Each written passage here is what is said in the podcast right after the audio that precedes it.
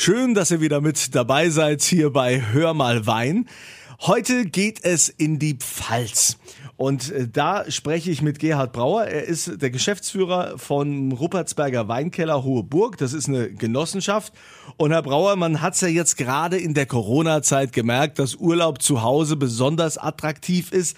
Das war ja die Pfalz eigentlich schon immer. Was macht die Pfalz so besonders? Ja, die Pfalz ist eine wunderbare Urlaubsregion und ich glaube, man kann tatsächlich wahrnehmen, dass in den Monaten Juli und August die Pfalz noch voller ist als sonst. Man sieht mehr Menschen, die unterwegs sind. Wir bringen ähm, kulinarische Angebote, die natürlich mit dem Wein hervorragend äh, harmonisieren. Man kann lecker essen und ein gutes Glas Wein dazu trinken. Es ist schon immer gerade auch der Pfälzerwald, der als ähm, Wanderparadies gilt und da auch überregional bekannt ist, die Menschen zu uns bringt und die Touristen anspricht. Und äh, zum Wandern im Pfälzerwald ähm, hat sich natürlich auch das Mountainbiken in den letzten Jahren gesellt, wie insgesamt ja durchaus auch beobachtet wird, dass Radfahren ein starker Trend ist, der äh, in Corona-Zeiten stark zunimmt. Und so sind es gerade auch die Radtouristen, die nicht nur sportlich im Pfälzerwald mit den Fahrrädern unterwegs sind, sondern eben auch durch die Weinberge radeln. Da gibt es wunderbare Ecken, wo man verweilen kann und ein Picknick machen. Ähm, es bietet auch die Möglichkeit, Abstand zu halten in den Weinbergen und im Wald beim Wandern und beim Radfahren. Und ich glaube, das sind ähm, ganz herausragende Aspekte, die da eine Rolle spielen. Und im Herzen liegt sicherlich die Pfälzer Gastlichkeit, die da ähm, sicher gut ankommt. Und natürlich, wenn man dann schon unterwegs ist und jede Menge erlebt hat, muss man sich natürlich danach stärken mit einem schönen Pfälzer Riesling oder einer Riesling-Schorle. Äh, wenn Sie jetzt als Weinmacher so sehen, dass die Leute viel mehr Schorle trinken, als dass sie den normalen Wein oder Lagenwein trinken, blutet da das Herz oder sagen Sie, das ist mir wurscht, die Schorle gehört genauso dazu? Also das, Blut, das Herz blutet überhaupt nicht. Ich sehe es genau so. Die Scholle gehört äh, unbedingt genauso dazu. Ähm, erstens mag ich das persönlich auch, an einem äh, heißen Sommerabend, wie wir sie jetzt erleben, den Durst damit zu stillen. Das ist das eine. Und das eine schließt das andere ja nicht aus. Das heißt, es ist die Verbindung. Der Scholle ist mehr die, äh, der Aperitif, ähm, der Durstlöscher. Äh, das ist eine andere äh, Konsumgewohnheit und äh, es gibt genauso die hochwertigen Rieslingweine dann beim Essen. Also das eine ergänzt das andere. Die äh, Rieslingscholle ist Teil unserer Lebenskultur und das ist das, was die Pfalz ja auch charmant und erlebenswert macht. Jetzt sind Sie ja der Chef von der Genossenschaft, Ruppertsberger Weinkeller Hohe Burg.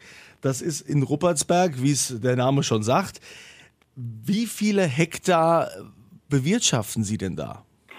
Also unsere Winzer hier im Dorf und in den Nachbargemeinden Deidesheim, Königsbach und Meckenheim bewirtschaften etwa 400 Hektar Rebfläche und wir kaufen noch weitere, die Erzeugung, die Trauben von weiteren 200 Hektar zu, sodass wir insgesamt etwa 5,5 Millionen Flaschen Wein jährlich vermarkten. Das ist ja Wahnsinn.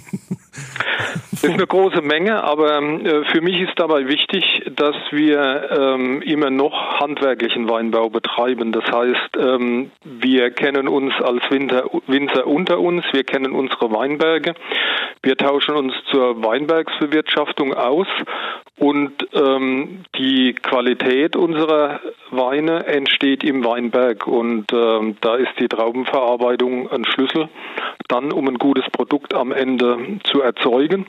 Und ähm, insofern sind wir vielleicht einer Entwicklung äh, einen Schritt voraus, die, äh, die zu weiterer Konzentration in, sicher, in Zukunft mit Sicherheit auch führen wird.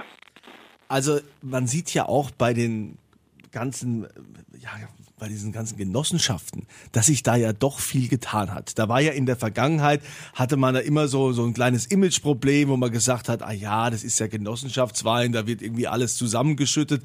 Das ist ja gar nicht mehr so. Ihr achtet da ja schon extrem drauf und habt euch da ja auch weiterentwickelt. Genau so ist es. Äh, tatsächlich ist es so, äh, dass ähm, das haben ja Corona-Entwicklungen ähm, gezeigt, äh, die Weinbergsbewirtschaftung bei uns durch die Winzer selbst erfolgt und das ist ein großer Vorteil. Das heißt, wir haben hervorragend ausgebildete Winzer, die natürlich allesamt auch äh, entsprechend sich fortbilden, unterstützt vom DLR hier in Neustadt-Musbach, was ein wichtiger Schlüssel dafür ist. Und äh, die machen schon mal eine hochwertige Arbeit ähm, im Weinberg im Sinne von selbstständigen landwirtschaftlichen Unternehmen. Dazu kommt, äh, dass wir äh, uns äh, in der Zusammenarbeit in der Kellerwirtschaft natürlich die technischen Einrichtungen leisten können, die immer ähm, äh, technisch ganz aktuell sind und da auch kompetente Mitarbeiter haben, sodass das gemeinsame Element in der Zusammenarbeit einer Winzergenossenschaft da große Vorteile hat, die wir ausspielen, die in den letzten Jahren insgesamt zu einem hohen Niveau geführt haben. Und äh, das sind die Weingüter und die Winzergenossenschaften gerade hier in der Pfalz in einer homogenen Zusammenarbeit. Wenn Sie jetzt beschreiben müssten, einem der zum Beispiel jetzt mal aus Dänemark zu uns kommt oder vielleicht nur aus dem Hunsrück. Wie schmeckt denn der typische Pfälzer Wein? Also die Pfalz steht äh, für Riesling, darüber haben wir schon gesprochen, und Burgunderweine. Äh, die haben hier hervorragende Bedingungen äh, im Riesling, sowohl für fruchtige wie auch äh, für trockene Weine, anlassbezogen zu den verschiedenen Gelegenheiten. Und die Burgunder, Weißburgunder, Grauburgunder und Spätburgunder sind hier vor allem trocken ausgebaut, was die, ähm, die Weine ähm, eint. Im Ausdruck ist die klare Fruchtaroma-Ausprägung, die Handschrift der Region, die Trauben sind ähm, durch den Klimawandel, und das ist ein Vorteil an der Stelle, äh, in den letzten Jahren immer hochreif. Die trockenen Sommer bereiten uns große Kopfschmerzen, insbesondere wenn es um die Wasserversorgung in den Weinbergen geht, aber auch im Pfälzerwald beispielsweise. Aber die, äh, die Trockenheit im Sommer führt dazu, dass die Traubengesundheit besonders gut ist und das bringt klare, fruchtige Weine, die ähm, eigentlich immer noch äh, durch die kalten Nächte, so wie wir sie jetzt bislang, bis auf wenige Ausnahmen auch immer hatten, eine stabile Säure mitbringen. Äh, und äh, damit schaffen wir beste Ergebnisse, die sich eigentlich weltweit mit diesem Profil sehr gut messen können.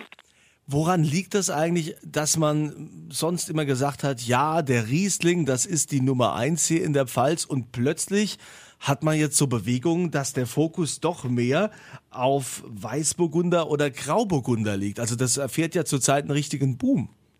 Das ist so. Ähm, der Grauburgunder hat national eine riesige Nachfrage und Weißburgunder ist vielleicht aus der Burgunderfamilie die Rebsorte, für die Pfalz, für die die Pfalz in besonderem Maße steht.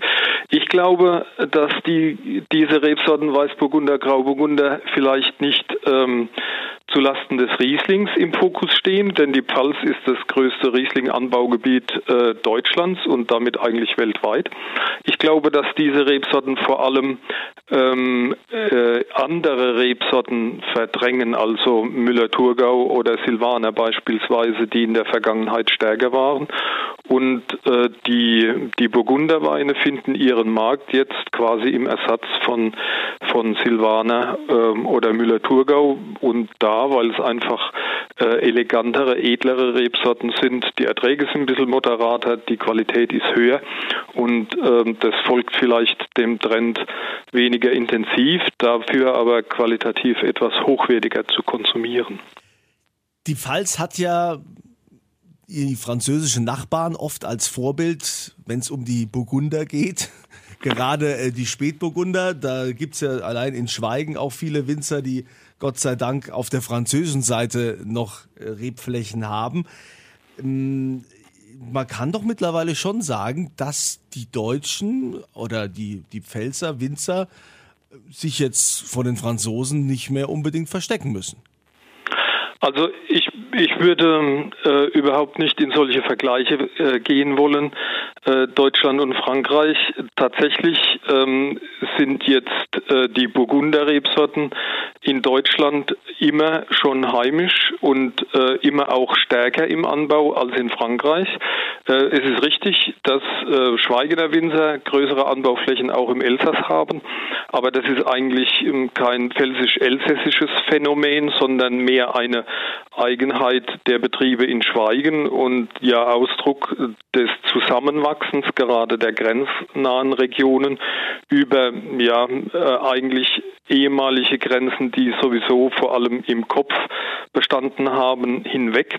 Und ähm, ich würde nicht sagen, dass die, äh, die Pfälzerweine jetzt schon gerade im Burgunderbereich auf dem äh, Niveau ähm, Frankreichs angekommen sind, sondern dass wir ein eigenständiges Profil uns erarbeitet haben.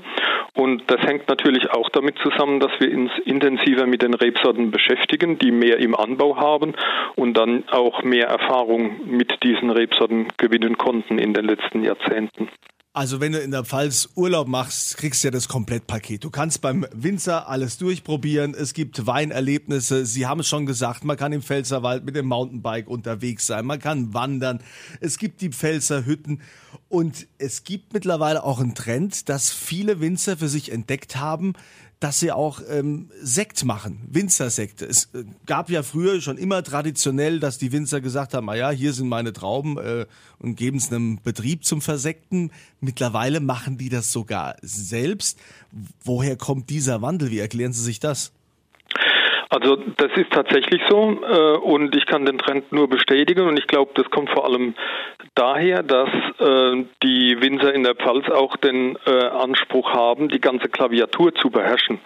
Und wir alle trinken gern mal ein Glas Sekt. Äh, die ähm, ähm, deutschen Sekte, die als solche bezeichnet werden und für kleines Geld im Supermarktregal stehen, entstehen häufig aus Grundweinen, die gar nicht in Deutschland gewachsen sind. Und ich glaube, es ist einfach der Anspruch an die Qualität der Pfälzer Winzer zu beweisen, dass man aus den Trauben, die hier wachsen, auch ganz hervorragende Sekte machen kann. Und äh, dann geht dieser Trend natürlich auf äh, Initiativen des einen oder anderen zurück. Das spricht sich rum und verstärkt sich dann.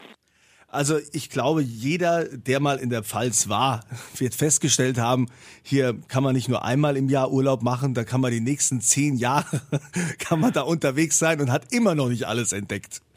Ich kann das nur bestätigen und ähm, ich habe mit meiner Frau in diesem Jahr entschieden, in der Pfalz Urlaub zu machen. Wir haben uns dann ein Programm gestrickt und es ist uns nicht gelungen, das Programm alles hier auch abzuarbeiten. Da schließe ich natürlich auch die Kurpfalz mit ein oder äh, Speyer, wo man dann in einem Restaurant am Rhein sitzen kann äh, und äh, die Stimmung dort genießen. Äh, man kann äh, in der Westpfalz, äh, ich habe schon vom Pfälzerwald gesprochen, aber auch verschiedene andere Ziele, die damit in Verbindung stehen, anfahren und und äh, es ist tatsächlich so, dass das Angebot vielfältig ist. Deswegen äh, denke ich, ist es ganz wichtig, dass wir entsprechende touristische Angebote auch mit ausloben, Instrumente schaffen, wie die Pfalzcard zum Beispiel, die verschiedene touristische Aspekte dann äh, kostenlos auch ähm, über ähm, die Verkehrsbeiträge mitfinanziert und äh, das wird die Attraktivität in Zukunft sicher auch noch weiter äh, verbreiten. Also, falls ihr es jetzt aus irgendwelchen Gründen nicht in die Pfalz schafft, dann schicken wir euch gerne ein bisschen Pfalz nach Hause, denn ich verlose wieder auf meiner Kunze Facebook-Seite natürlich den Wein von Ruppertsberger Weinkeller Hohe Burg von der Genossenschaft. Der Herr Brauer wird uns da was Schönes raussuchen und äh, schöne Pakete packen und äh, dann habt ihr die Möglichkeit, den Wein auf meiner Kunze Facebook-Seite zu gewinnen. In diesem Sinne, zum Wohl die Pfalz. Herr Brauer, alles Gute und vielleicht sieht man sich demnächst mal wieder irgendwo bei einem Fest, wenn wir alle wieder feiern dürfen und zusammen sitzen dürfen auf einer Rieslingschorle. Also das würde mich sehr freuen und äh, ich glaube, die Corona-Krise ist für uns in der Pfalz dann und, äh, überstanden, wenn wir wieder unsere Weinfeste feiern und äh, mit der Rieslingschorle anstoßen können. Darauf freue ich mich auch schon jetzt. Also, verbleiben wir mit den Worten zum Wohl die Pfalz. Das ist ja, ja unser Slogan hier. Genau so ist es. Vielen Dank und äh, auch von meiner Seite alles Gute.